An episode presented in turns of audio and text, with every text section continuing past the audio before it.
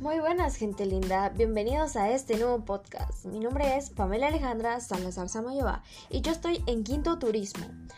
Por esta misma razón, me gusta mucho el trabajo que estoy a punto de presentarles, por lo bella que es Guatemala y lo coloridas que son sus costumbres y tradiciones. Hablaré sobre sus costumbres y tradiciones. Empezaré mencionando la Semana Santa. Esta es una semana de las más reconocidas en las tradiciones guatemaltecas a nivel nacional e internacional. Durante toda una semana, miles de guatemaltecos se reúnen para visitar altares religiosos, hacer alfombras con diferentes colores de acerrín y a ver las procesiones que se hacen a través de todo el país. Aquí se respira un ambiente familiar y de mucha devoción donde los colores, olores y sabores típicos de la semana enamoran a todos. En la ciudad de Guatemala, específicamente en el centro histórico, encontrarás todas estas tradiciones durante la semana que no puedes perderte. Continuaré mencionando la quema del torito. La quema del torito es parte de las tradiciones de la cultura de la ciudad de Guatemala y es celebrada varias veces durante todo el año. Este torito está hecho a mano con papel de colores, alambre y se envuelve en juegos pirotécnicos. La quema del torito se hace usualmente enfrente de las iglesias. Dentro del torito se coloca a una persona que baila mientras los juegos pirotécnicos están encendidos. Imagínense qué adrenalina vivir eso. Esta tradición se originó después de la época de la conquista española como celebración de la llegada de este tipo de pirotecnia al país y hasta hoy en día no se ha dejado de celebrar. Así que, si buscas una tarde llena de emoción, color y cultura guatemalteca, no busques más, que la quema del torito te lo ofrece. La danza de los moros. Continuaremos esta lista eh, de costumbres y tradiciones de Guatemala con una de las más alegres actividades guatemaltecas, la danza de los moros. Esta alegre tradición se realiza en diferentes departamentos de todo el país, incluyendo la ciudad de Guatemala en zona 1. Durante diferentes fechas, la danza de los moros y cristianos cuenta la historia de la batalla entre los moros y cristianos, valga la redundancia, en España. Lo llamativo de esta danza está en las prendas que utilizan los bailarines para representar a los personajes. Reconocerás a los cristianos españoles por las máscaras con barba y ropa llamativa. En cambio los moros tienen unas máscaras oscuras, turbantes y telas que les cubren todo el rostro. El Festival de Santiago de las Barriletes no podía faltar en esta lista. El Día de los Muertos no solo involucra visitas al cementerio y el famoso fiambre en Guatemala. Otra de las tradiciones más populares del país en el primero de noviembre es el Festival de Santiago, para ver sus barriletes impresionantes gigantes. La tradición se basa en que estos enormes barriletes de hasta 16 metros de diámetro ahuyenten a los malos espíritus y cuando el evento termina por la tarde la quema de el humo que guía a las armas perdidas. La importancia de este festival de barriletes gigantes es que hay competencias y que cada año el tema de sus diseños es diferente. El festival empieza desde las 4 de la mañana, así que de una vez puedes eh, representar tu viaje y ahorrarte un tiempo para no poder no tener excusa para no asistir a este evento tan maravilloso. Las posadas. Nuestra última tradición forma parte muy importante de las costumbres de Guatemala en diciembre, antes de la Navidad. Si estás en Guatemala podrás presenciar diferentes procesiones acompañadas por familias y grupos de amigos mientras cantan circos y canciones locales. El propósito de las posadas es que las procesiones puedan pedir posada en diferentes casas donde los reciben con tamales y atol de lote hasta medianoche. Las posadas son un evento especial que puedes encontrar en tantas partes del centro histórico, al igual que en sectores residenciales de la ciudad. Como ves, la cultura de Guatemala es tan importante y variada que podrás encontrar un sinfín de actividades típicas llenas de cultura y que te encantarán. Cada uno tiene una historia y propósito. Detrás de las que conoces, los guatemaltecos año tras año trabajan para mantener vivo esto. Ahora que ya sabes y conoces un poquito más a fondo sobre estas cinco costumbres y tradiciones de Guatemala, solo te toca a ti decidir cuál quieres vivir por tu propia persona. Continuaré hablando un poco sobre los bailes tradicionales. Uno de los bailes típicos de Guatemala más populares es el son tradicional. El son se reconoce ya que se toca uno con uno los símbolos patrios del país, la marimba. También es acompañado de diferentes instrumentos musicales de cuerdas, como la guitarra, el violín o el arpa, con ritmo libre y métrico. Existe una gran variedad de sones tradicionales, como los indígenas, los mestizos, los danzarinos y los recreativos. El son tradicional se puede presentar en festividades de las plazas, en festejos de diversos eventos de la ciudad de Guatemala y en celebraciones hogareñas. El son también se baila en actos patrios como la fiesta de independencia del 15 de septiembre. Danza del Rabinal Achí. Actualmente, la danza de Rabinal Achí es considerada Patrimonio Cultural Inmaterial de la Humanidad por la UNESCO, gracias a la importancia de la identidad histórica guatemalteca. Esta danza representa los pueblos quechí y rabinaled y los conflictos políticos en la época prehispánica. La danza cuenta de cuatro actos, de las épocas de dramas completas de un guion original aún intacto de la época prehispánica. La presentación de danza de Rabinalachi o danza del Tun también se puede apreciar a través de diferentes actos que la recrean en teatros de la ciudad de Guatemala. Así que ya tienes a, dónde ir para empaparte de folclore, si eso es lo que estás buscando. Este es un verdadero espectáculo de la cultura chapina que te sorprenderá. Hablaré un poco ahora sobre la danza del palo volador. Si lo que buscabas eran bailes típicos de Guatemala diferentes y que sobresalgan, la danza del Pablo Volador sobre mm, puede ser la que estés buscando, ya que es un concepto que relata una leyenda del libro sagrado de los mayas quechí, nada más y nada menos que el Popol Vuh, en la cual se practica el ritual del fuego sagrado. Para representar esta historia, los bailarines vestidos de monos se cuelgan en los lazos a punta del tronco de un árbol gigante y se mueven al ritmo de la marimba, mientras van subiendo este de gran volumen árbol. Alrededor del tronco, los espectadores también aprovechan para la presentación de bailar y disfrutar esta tradición local. La danza del palo volador es algo que hay que ver para creer la danza del venado. Nuevamente, este es otro de los bailes tradicionales de Guatemala que representa una historia. Esta vez cuenta con la guerra de los cazadores y animales salvajes del periodo maya. Imagínense qué interesante lo que relata esta danza.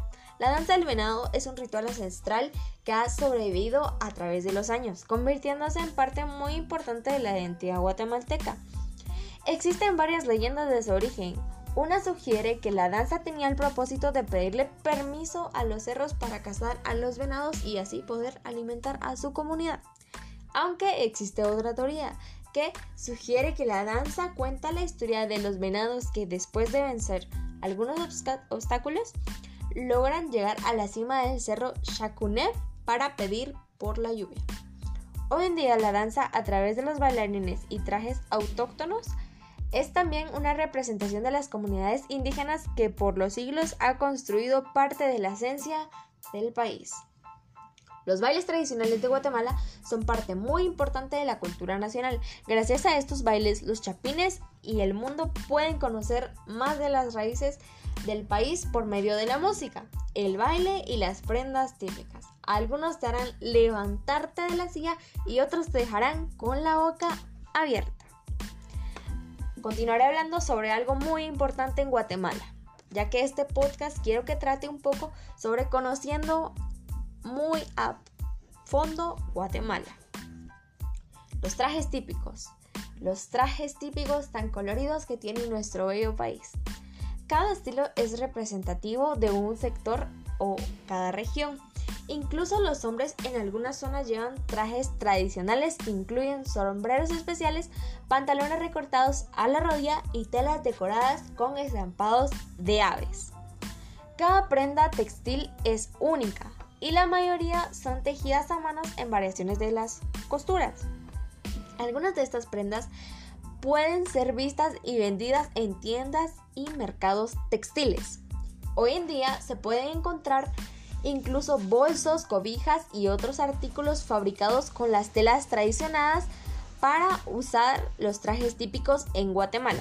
Sin lugar a duda, las personas con ropajes coloridos en América se encuentran en los altiplanos mayas de Guatemala, mientras que en muchas partes de los trajes y ropajes de los nativos han caído en desuso. En Guatemala todavía se encuentra un gran porcentaje de la población de tradición indígena. Aún lleva los trajes típicos derivados de la herencia maya. En general, las prendas llevadas tradicionalmente en Guatemala por los mínimos huipiles, cortes, correras, tuxé, cintas, pantalones y rodilleras, pero su diseño ligeraza en el tejido de una región a otra, lo que permite diferenciar los grupos culturales todavía presentes en nuestra bella Guatemala.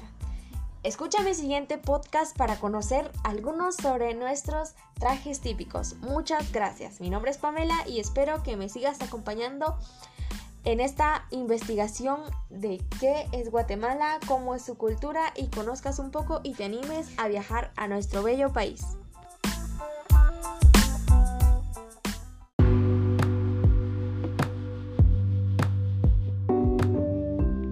Bienvenidos sean mis queridos oyentes. Como prometí en el anterior podcast, hablaré sobre los trajes típicos de Guatemala. Mi nombre es Pamela y espero que me sigan escuchando en esta investigación de conociendo un poquito más de Guatemala. Bueno, hablaré sobre los, las blusas o huipiles. Las blusas mayas son llamadas huipiles o huipiles con eh, diéresis en la G un huipil es un tejido a mano o en telar. Las mujeres tejedoras guatemaltecas pasan varias horas del día sentadas sobre sus piernas tejiendo los paneles para hacer los huipiles.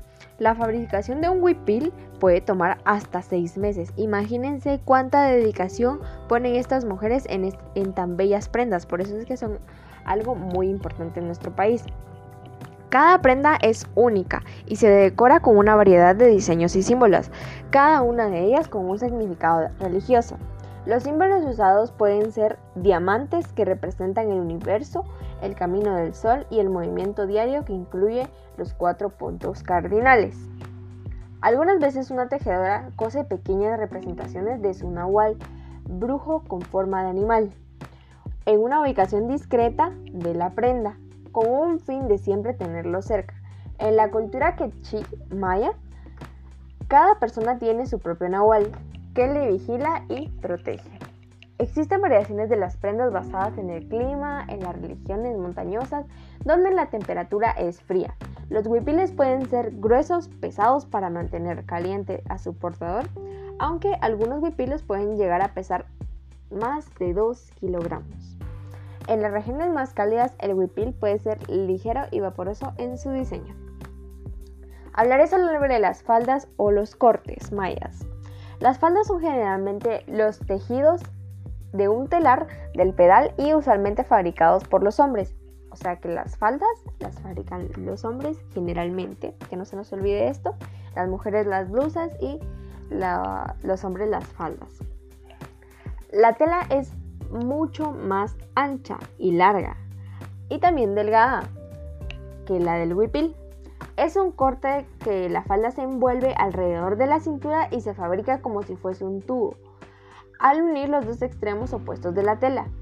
Cuando sobra material, este se enrolla en el cuerpo y se dobra a la cintura en pliegues. Posteriormente es amarrada con una faja o cinturón. Las mujeres al comprar la tela del corte por metros y luego unen extremos y decoran costuras de acuerdo con sus necesidades o sus gustos. La tela con la que se fabrica el corte depende del estilo particular de la región. Algunas veces la tela es tan amarrada y teñida para lograr patrones únicos. Las faldas resultantes de esta técnica conocidas como por tener un diseño ICAT. En otras regiones las faldas tienden a tener hileras de flores o diseños de animales a lo largo de la tela. A la costura usada para unir el corte se le llama randa. La randa puede ser decorativa y elaborada a mano o en máquina de coser, dependiendo de la región. El corte puede ser largo hasta la rodilla o hasta los tobillos, con muchos metros de tela envueltos alrededor de quien lo lleva puesto. Continuaré hablando sobre las correas o las fajas, que son las que sostienen la falda. Para sostener el corte es necesario llevar una faja. Esta prenda usualmente larga entre 2 y 3 metros se teje y se decora a mano. Algunas veces las, fajas son más delgadas y pueden tener diseños simples. Otras veces son un poco más anchas, decoradas de forma elaborada con detalles intricados y bordadas en los exteriores. En muchas áreas de Guatemala, la faja tiene decoraciones similares a los que se pueden encontrar en los huipiles de la misma región, aunque algunos pueblos las mujeres prefieren las fajas bordadas con máquina. La mayoría de trabajo de bordado a máquina es realizada por hombres que se utilizan máquinas de coser a pedal. El tucete.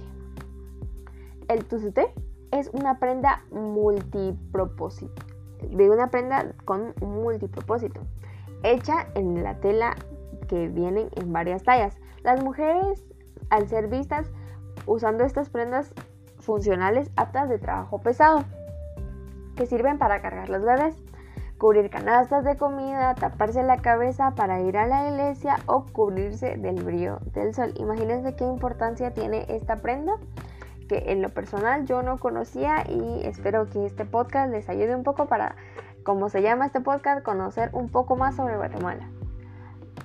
Los tuzutés son fabricados generalmente en telares y se hacen de uno o dos planchas, que son cosidas para ser unidas en medio de randas. Algunas veces este proceso de cultura es decorativo con floritinas hechas a mano o máquina. Otras veces la costura es sencilla y únicamente funcional. Los hombres también llevan tuzutés, para ocasiones formales y religiosas. Existen pequeñas diferencias en los estilos de los tuzutés de los hombres y de las mujeres. Frecuentemente los tuzutés de los hombres tienen borlas y cintas en las esquinas. Sin embargo, los tuzutés en general tienen decoraciones geométricas y similares a las que se pueden encontrar en los huipiles. Hablaré sobre la cinta. La cinta que se colocan las mujeres en el pelo. Hoy en día, muchas mujeres de tradición maya en Guatemala han empezado a incorporar huipiles de diferentes regiones como trajes de uso cotidiano. Sin embargo, la cinta con la que lo envuelven sus cabezas es uno de los pocos accesorios que puede dar a los visitantes una idea de procedencia de las mujeres. Las cintas son largas midiendo más de 2 metros, algunas son estrechas, miden menos de 3 centímetros y otras son más anchas alcanzando los 10 centímetros de grosor. Usualmente son elaboradas en tejidos intricados y cuentan con una historia en sus patrones de diseño. En la misma vía, la manera como una mujer envuelve la cinta de su cabeza indica si es soltera, casada, si tiene hijos o es una matriarca. Los pantalones. Hablaré un poco sobre los pantalones de los hombres en la cultura maya. Aunque la tradición de los hombres es llevar prendas tradicionales que se han perdido con el tiempo. En muchas partes de Guatemala todavía pueden ser vistos algunos hombres llevando trajes regionales de cada país. Algunos llevan pantalones elaborados especialmente alrededor del largo del lago de Amatitlán. Muchos de los pantalones de los hombres son tejidos a manos por mujeres en telares y son diseñados de forma parecida a los huipiles. Algunos de estos pantalones son cortos y llegan hasta la parte inferior de la rodilla. Este tipo de pantalones generalmente ornamentados con bordes de aves y flores. En otros lugares del país pueden encontrar pantalones largos y menos ornamentados, cubiertos con rodilleras de lana. Hablaré sobre las rodilleras. La rodillera es una tela de lana que va envuelta sobre los pantalones de los hombres.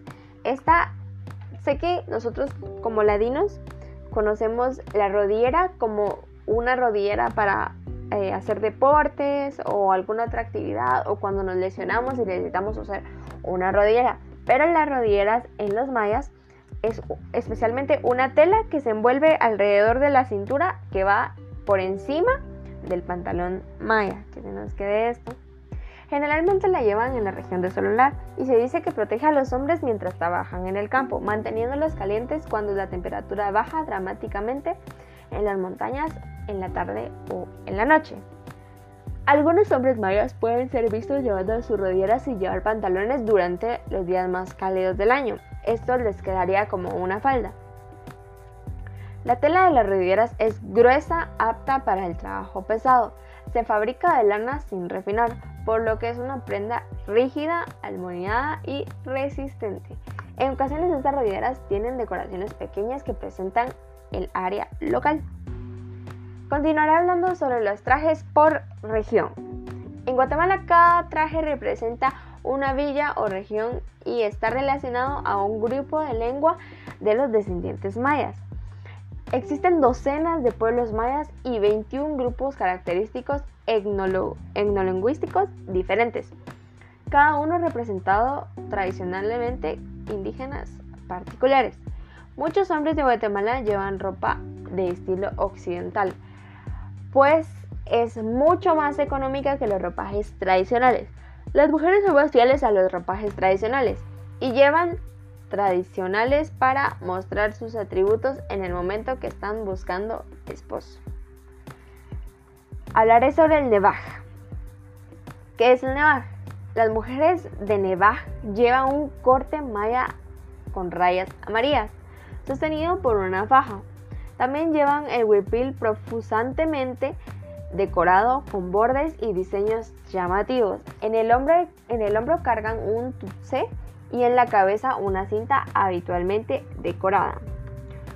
Los hombres llevan una chaqueta abierta y un sombrero hecho de palma, también llevan pantalones y suéteres del estilo occidental.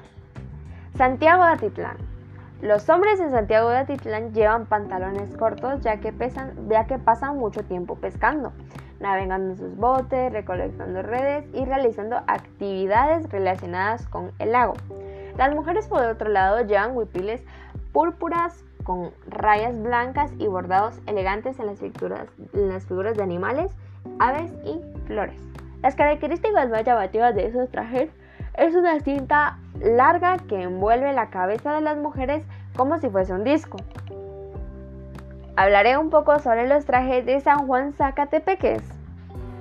En el departamento de Zacatepeques, las mujeres cachiquel sentadas en la plaza llevan huipiles violetas decoradas por las características de la región. Por eso es que Zacatepeques es una región muy visitada, ya que las mujeres de ahí, a los turistas les gusta ver a las mujeres así de decoradas y con todos esos detalles que solo Guatemala tiene en sus vestimentas. Aguacatán. En el departamento de Huehuetenango la cinta es muy importante para las mujeres. En los pueblos del altiplano maya es una de las cintas más hermosas de las mujeres de Aguacatán. Esta es fabricada a mano de 5 a 7 centímetros de ancho y altamente decorada con brocas y grandes borlas. Sacapulas.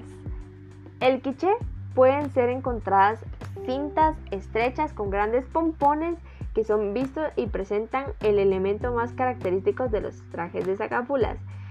En lo personal, a mí me encantan estas cintas, se miran demasiado lindas con el cabello y son unos detalles impresionantes que, sin importar nuestra cultura, podríamos utilizarlos todos y se podría volver una moda y sería extraordinario. En mi documento tengo muchas otras más, más especificaciones de los trajes mayas. Pero por último les hablaré sobre el nahualá. Las personas en nahualá llevan faldas de lana a través en vez de pantalones.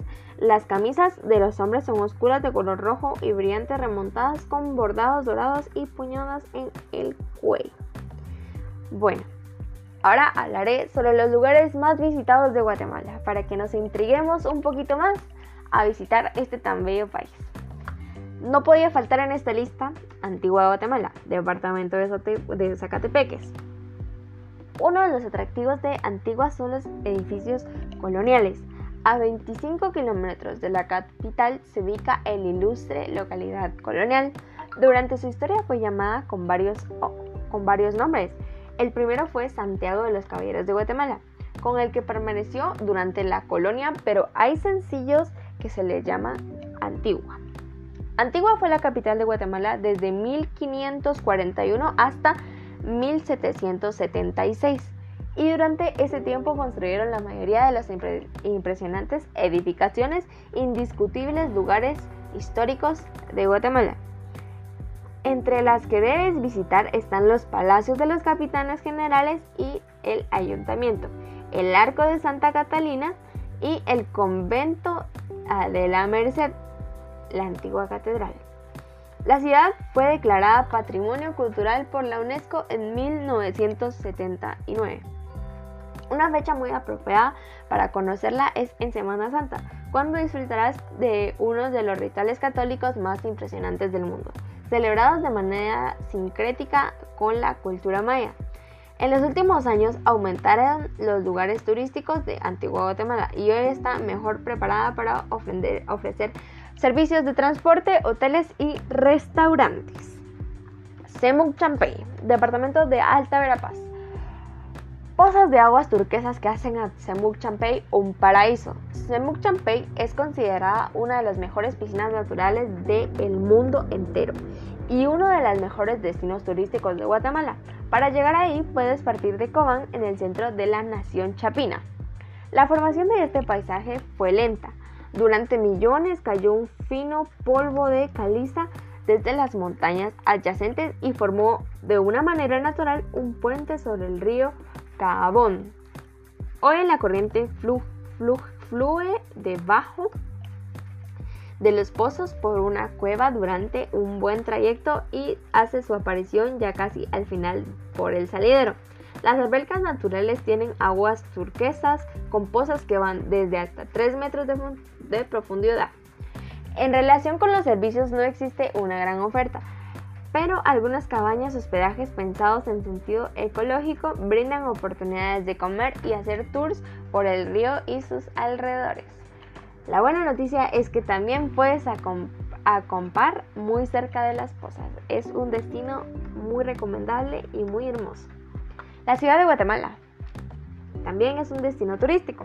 La ciudad de Guatemala se levanta con gloriosas edificaciones. Actualmente es la capital y sede política administrativa del país. También es la mayor urbe de Centroamérica, con aproximadamente 3 millones de personas viviendo en su centro poblado.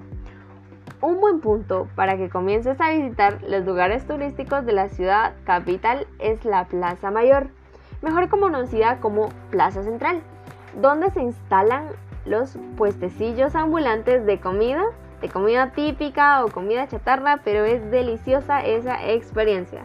Los lugares imprescindibles son el Museo del Popol Vuh, el Mercador Central con variantes artesanías de todos los lugares del país y, como no, el Palacio de la Cultura. Por último hablaré sobre la zona arqueológica de Tikal, departamento de Petén. En esta lista no podía faltar esta preciada joya arquitectura maya. Guatemala tiene muchos lugares turísticos para visitar, pero sin embargo esta es uno de los destinos más visitados. Tikal, la joya maya de Guatemala. Tikal es uno de los lugares más impresionantes de Guatemala, una reliquia arquitectónica de la cultura maya. Por algo fue declarado Patrimonio Cultural por la UNESCO en 1979. Se encuentra localizada a 500 kilómetros de la capital del país, en el departamento de Petén, municipio Flores. El emplazamiento tiene una área de 16 kilómetros y ahí se encuentran los palacios, templos y residencias mallas, plataformas, edificaciones administrativos y rampas para celebrar el juego de pelota maya enclavado en su espeso bosque tropical y a muy poca distancia de importantes ciudades prehistóricas como Huascatán o Yacha. En Petén los lugares más turísticos abundan, pero Tikal se destaca de todos ellos. Para que se aproveche la vista, es recomendable asistas con un guía profesional y experto. Ese servicio y otros como tiendas de artesanías lo encontrarás en las adyacencias. Bueno, espero les haya gustado este podcast y me acompañen en mi siguiente segmento ya que hablaré sobre algo muy importante que es la comida típica de Guatemala para que te antojes un poquito de visitar nuestro país. Mi nombre es Pamela Alejandra Salazar Samoyoa, soy estudiante de Quinto Turismo y espero me sigas acompañando en este viaje sobre conociendo un poquito más de Guatemala. Muchas gracias.